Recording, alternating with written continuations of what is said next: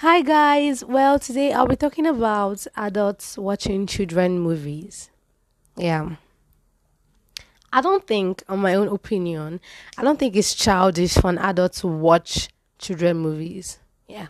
Just because something is labeled a children movie doesn't mean adults can enjoy it too. I believe adults we watch children movies because they make us laugh to our universal sense of humor.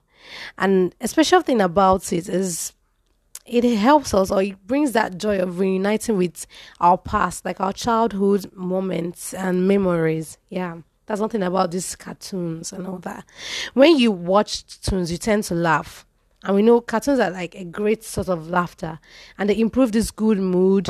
There's this positivity, you know, and it has an indirect effect on mental health and happiness. That's what these cartoons do. So, like for those that watch it, you know, and it helps a lot. Like if you watch cartoons frequently, you tend to feel like you feel okay, even though you you're kind of a crybaby sometimes. If you are actually, so cartoons are a good form of mental health. That's an advantage too. So if you're an adult and you like toons, there's nothing wrong with you. You have nothing to worry about because you're not alone. I too, I love toons, and I also love portraying their characters sometimes, and it's not weird or abnormal.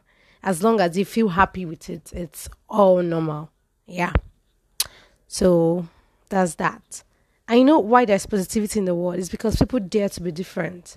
The person that created Disney or anime had something in mind, had a purpose, and we're all seeing that today. We're all seeing that for ourselves today. So it's all good. It's not childish, abnormal, strange, or weird to watch kids' TV shows or movies. You can try that today. Thank you, and this is the end of this short episode.